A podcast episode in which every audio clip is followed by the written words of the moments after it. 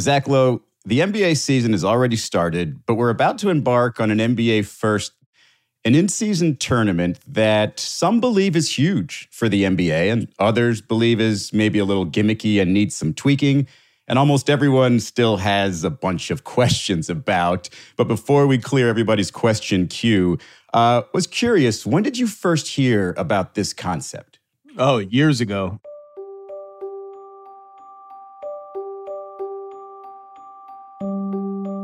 It's been the NBA's dream for at least five years, probably. It's been in the ether of, oh, they'd like to do this. Maybe this will be the year they propose this at the Board of Governors. Here's exactly how this would work, or here's one way this could work. It's been mentioned for quite a long time. I remember throughout Adam Silver's tenure, there being conversations of, hey, if the NBA is a global game, let's sort of follow these model of these international soccer leagues and create another enticing in season tournament for our league. Was that basically what the thought process was? Yeah, I mean, um, A, make the regular season matter a little bit more. So, you know, another team will win something there's not just one champion at the end of the season, although really, when we're being serious, there is going to be one NBA champion, but still there'll be hmm. another thing that you can win. And to win it, you need to care about a subset of regular season games, maybe more than you would have otherwise, which means more of your stars will play, maybe more of your stars will play more minutes. I do think when it comes down to kind of the final segment of group games where you know, maybe the, a berth in the quarterfinals is going to be decided. I think that will be a cool night. And I think people will watch the quarterfinals, the semifinals, and the finals. I also don't think it's a complete coincidence that the league finally kind of found a way to get this into its schedule in the year in which they're negotiating their next broadcast rights deal. right. Any any boost to ratings, attendance, all that stuff will help at least on the margins there.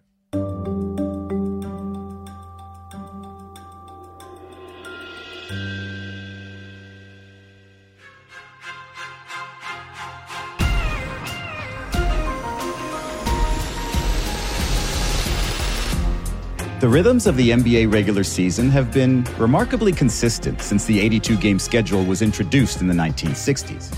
A grueling six month march toward the playoffs where, from night to night, the importance of any one game can often feel pretty negligible. But starting this Friday, the league embarks on a new venture that it hopes will raise the intensity of its fall calendar. So today, Zach Lowe explains the new in season tournament and tells us how it's more than a gimmick that the players actually will care, and why it should be plenty of fun. I'm Israel Gutierrez. It's Tuesday, October 31st. This is ESPN Daily.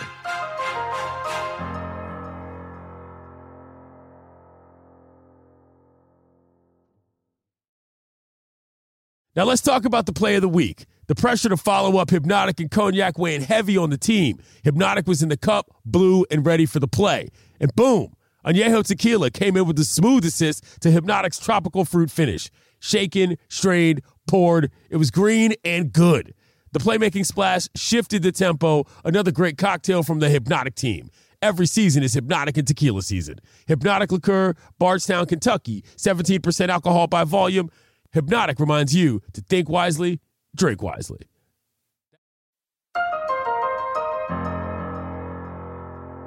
Okay, Zach, as we mentioned, people have a lot of questions about the in season tournament. Let's start with explaining just how it works in the simplest, shortest terms you can. Just let me know how this is all set up. Well, everyone knows group play from soccer tournaments, right? Like yes. you bucket the teams into groups and then they all play each other. And then people come out of there depending on how you play in the group. So there are six groups of five teams each. Six times five is 30. Uh, three Western Conference groups, three Eastern Conference groups. The groups are semi random in that they are meant to uh, have a total cross section of team quality from the previous season, at least. So you have an elite team, a couple good teams, and a bad team from last season.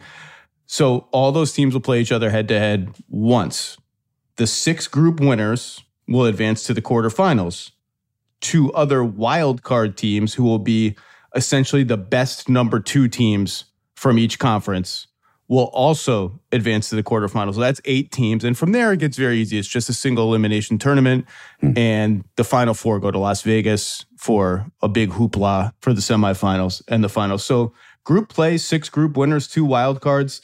There's a whole bunch of complicated tiebreakers if, in case teams tie. And we can get into that if you really want. I think we can bypass the tiebreaker talk, but I do think some of the source of confusion from folks is sort of how it fits into the regular season, right? As you mentioned, these groups were decided based on last year's records to try to keep things as even as possible. But you look at that West C bracket and you've got the Sacramento Kings, the Golden State Warriors, and Minnesota Timberwolves, the Oklahoma City Thunder, and Victor Wembanyama. That looks like a pretty tough group.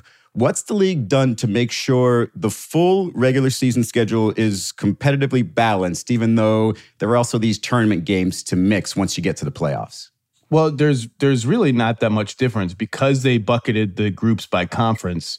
You're going to play all of these teams a lot of times, either three or four times anyway. So the regular season schedule is is basically the same. These games all count toward the regular season schedule except for the final game, which will just sort of be an exhibition game for the championship and the money that goes with it. But the regular season schedule has not changed uh, very much at all.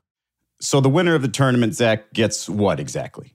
They get $500,000 per player, which uh, I know there will be a lot of sort of um, snickering oh nba players that's pocket change them. But it's not. Like if you're making the minimum which is 1.5 to 2 million dollars that's 25% of your salary. Even if you're making 5 million dollars that's 10% of your salary. And if someone came to you right now and said hey would you just like 10% of your salary now more than you're making? Like yeah everybody would take that. For some players it's going to be a big deal.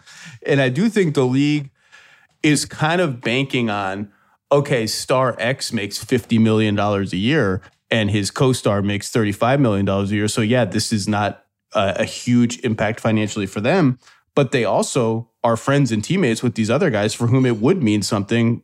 We're going to all play kind of for each other and for the honor of the game. Yeah, and you know, once you get to the knockout rounds, as we mentioned, the top eight teams are going in a single elimination tournament, which you know, for some of these players, might be the first time they've experienced something like that if they didn't go to the NCAA tournament on their own. But it's also the potential matchups. You've got LeBron, you got Steph, Durant, Giannis, Jokic. When we get to this single elimination tournament part of it, seems pretty tantalizing, doesn't it? Yeah, I think it'll be fun. I mean, the NBA is generally a fairly predictable league in the postseason, right? Best of seven series are long the best team usually wins. The top seeds have home court advantage. Um, it's not super predictable, but by sports standards, it's generally predictable, especially compared with March Madness, which is so random and unpredictable as to be like a must see TV event. And I think the NBA and a lot of pro sports leagues don't want that degree of just like one game, your whole season can go down the tubes. Right. But it's it's cool to introduce it in an element like this. And I, I do think fans are are going to like it because it's just to me it, the whole the whole in season tournament to me is just almost no harm no foul. Like what what what is the downside of doing it? If the downside is a lot of people saying it's gimmicky, I think hmm. no one's going to care about this. That's not really a downside. That's just sort of noise that you deal with and and see how it goes. Now, some of the things that the NBA has done have They've tried to make it easier for the fans because when you're talking about these regular season games versus the tournament games, there might be trouble differentiating if it just feels like a conference game. So, what has the league done to make that easier for fans to understand what they're watching? Yeah, I think that was actually kind of sneakily the most important part of all this is that hmm. you're going to have games that double as regular season games and group play games. And when that concept was first floating around, I thought, well, how am I going to just be like, how am I going to know that this Wolves Pelicans game, whatever, is is a group play game right. when going on at the same time is this, you know, Nets Rockets game that is not a group play game, but they're both regular season games, but they mean a different thing in this other thing that's floating around in space somewhere. That's going to be weird. And the NBA has done, I think, a really good job addressing that. And they've created these nights in November every Tuesday and Friday night all the games are going to be group play games. They're going to hmm. all be regular season games too, because that's how it works. Right. But they're all going to be group play games. So any game you're watching that night is going to be a group play game. Every team has a brand new basketball court, like a literal floor, just for use in these games. Hmm. The floors are wild and colorful and look absolutely nothing like anything that's happened before in the NBA. They look nothing like a team's home court. I assume the broadcast will have all sorts of bells and whistles and words indicating, hey, this is a group play thing. This is a different game. So I think, uh, particularly to me, it, it the colorful ones and the colorful courts that will jump off the screen. I, I just think the simple idea of on these nights, all of these games or group play games was like the most important thing the NBA did because that that's easy. Everybody can understand that. Zach, it feels like since I've been covering the NBA, the one phrase that you always hear is the season doesn't really start until Christmas. It feels like the NBA is purposely saying, hey, this November, we're making these games events. It actually might matter to players and fans. Yeah, and I think the timing was interesting and tough sometimes for the NBA to find the sweet spot for actually where to put these games. There was talk at some point about should the Christmas games be part of this, and I think hmm. the conclusion was that like Christmas does fine on its own. Those games right. rate hugely; they don't need any help. And then it just becomes a, a sort of Tetris problem of okay, we don't want to go super hard up against football. We don't want to wait too long because then the trade deadline might come into play and teams will be different then than they were right. before the trade deadline.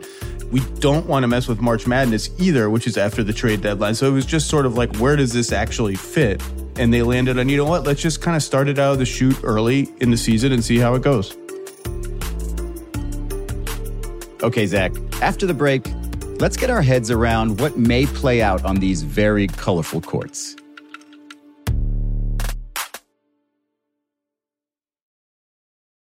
Shopping for Mother's Day is usually a challenge because you people wait until the last minute. But Macy's Gift Finder makes it incredibly fast and easy to find the right gift just in time for Mother's Day. Whether you're shopping for your sister's first one or for your fashionista mom who likes to make a statement, Macy's Gift Finder has so many great gift ideas that you can easily pick out something special to celebrate with them both. You can shop by price anywhere from 25 bucks and under to say 100 bucks and below. You can also sort by category like fragrance, handbags, and more, or gift lists like for the mom who has everything, or even pre wrapped gifts for grandma.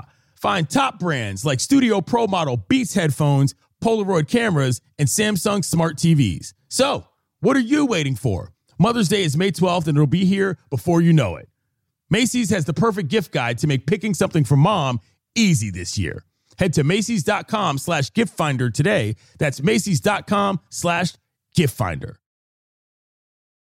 Passion, drive, and patience. The formula for winning championships is also what keeps your ride or die alive. eBay Motors has everything you need to maintain your vehicle and level it up to peak performance superchargers, roof racks, exhaust kits, LED headlights, and more. Whether you're into speed, power, or style, eBay Motors has you covered. With over 122 million parts for your number one ride or die, you'll always find exactly what you're looking for. And with eBay Guaranteed Fit, your part is guaranteed to fit your ride every time or your money back. Because with eBay Motors, you're burning rubber, not cash. With all the parts you need at the prices you want, it's easy to make your car the MVP and bring home some huge wins. Keep your ride or die alive at ebaymotors.com. Eligible items only, exclusions apply.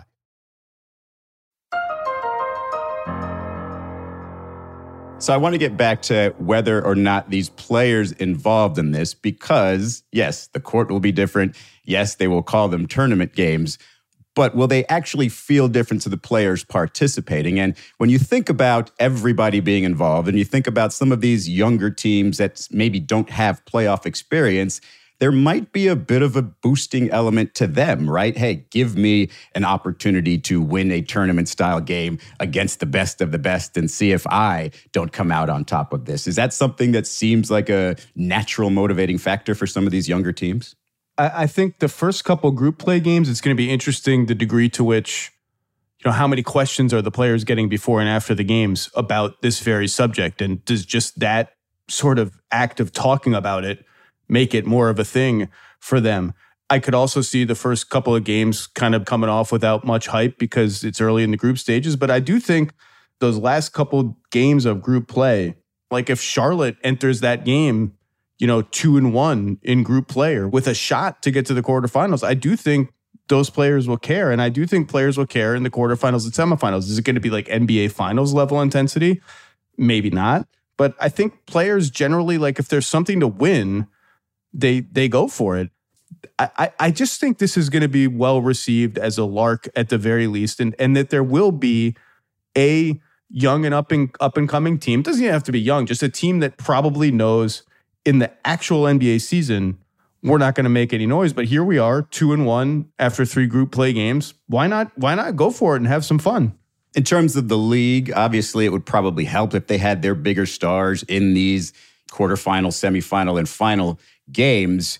From what you're hearing, from the sense that you're getting, the Steph Currys, the LeBron James, the Kevin Durant's, are they going to have to be convinced or are they just going to experience it and see how this goes? I think it's more the latter. I don't I don't think I mean those guys are all competitors. They're all going to play and if they play, they're going to play hard and they're going to play to win. I don't think they're necessarily going to come out and be like, "Yeah, we're going to leave it all on the floor for the in-season cup." You know, let's play with I want to play all 48 tonight because it's game number 3 of the group play stages and I really want that in-season cup.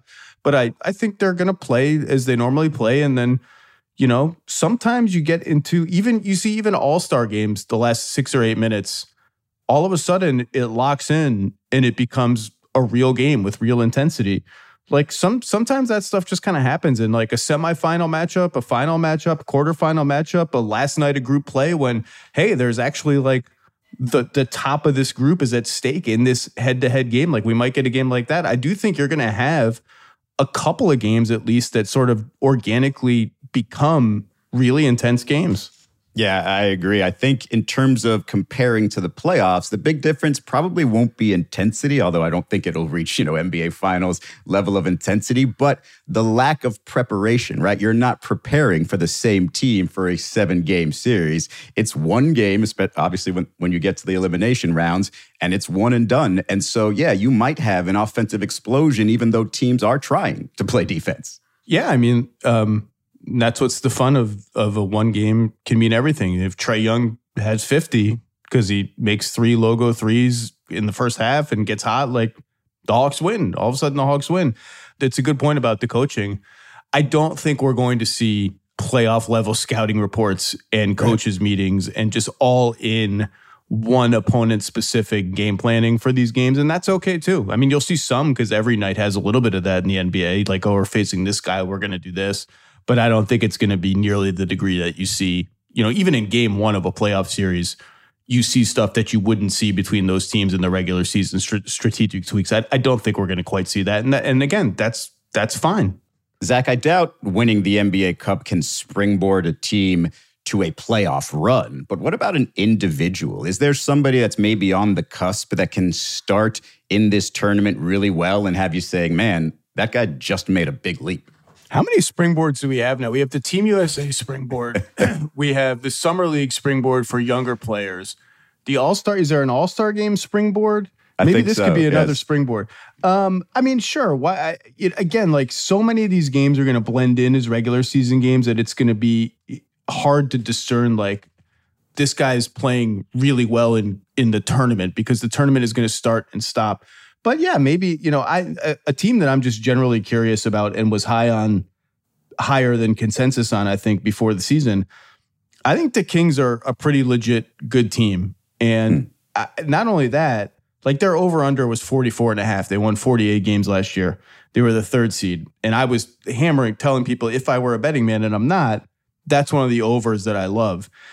And part of the reason I love it is and now De'Aaron Fox has just suffered an injury to his ankle. We'll see how long he's out. But part of the reason I love it is I think the Kings are very well aware of the skepticism that they can replicate what they did last year. And they've heard the lines of, oh, they were healthy all year. They'll never be that healthy again. And blah, blah. The West around them has has upgraded. And it's the same cast of players, actually, with a couple of additions. So they have the benefit of continuity and they're all hearing this.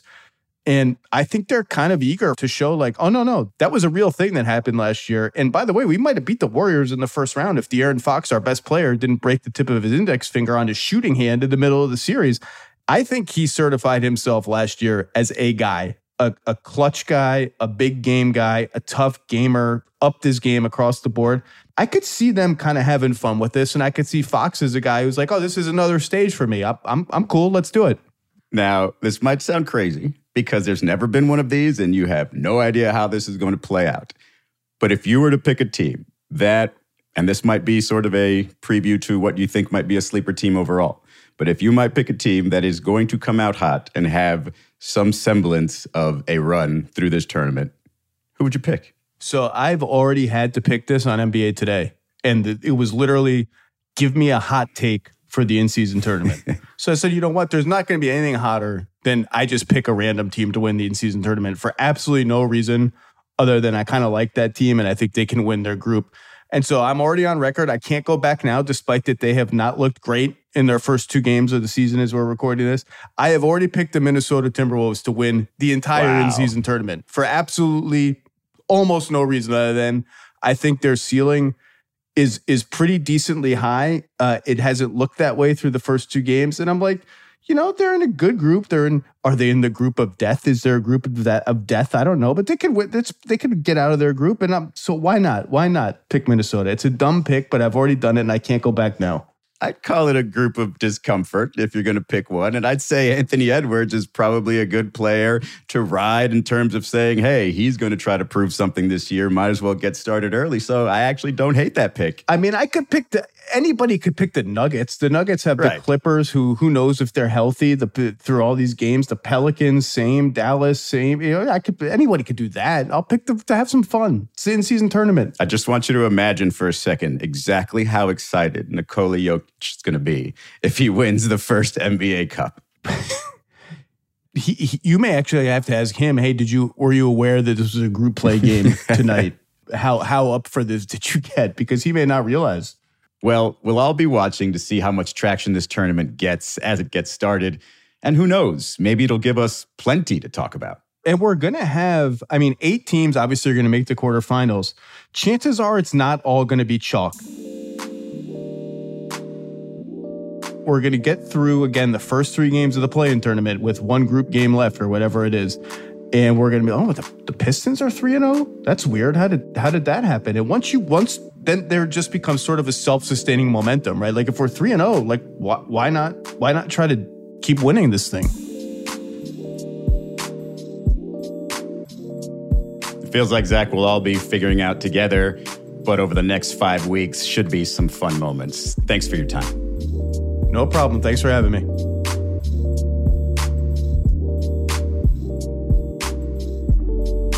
The NBA's in-season tournament tips off this Friday night with seven games on the docket, including Knicks at Bucks and Mavs at Nuggets on ESPN. I'm Israel Gutierrez. This has been ESPN Daily. I'll talk to you tomorrow.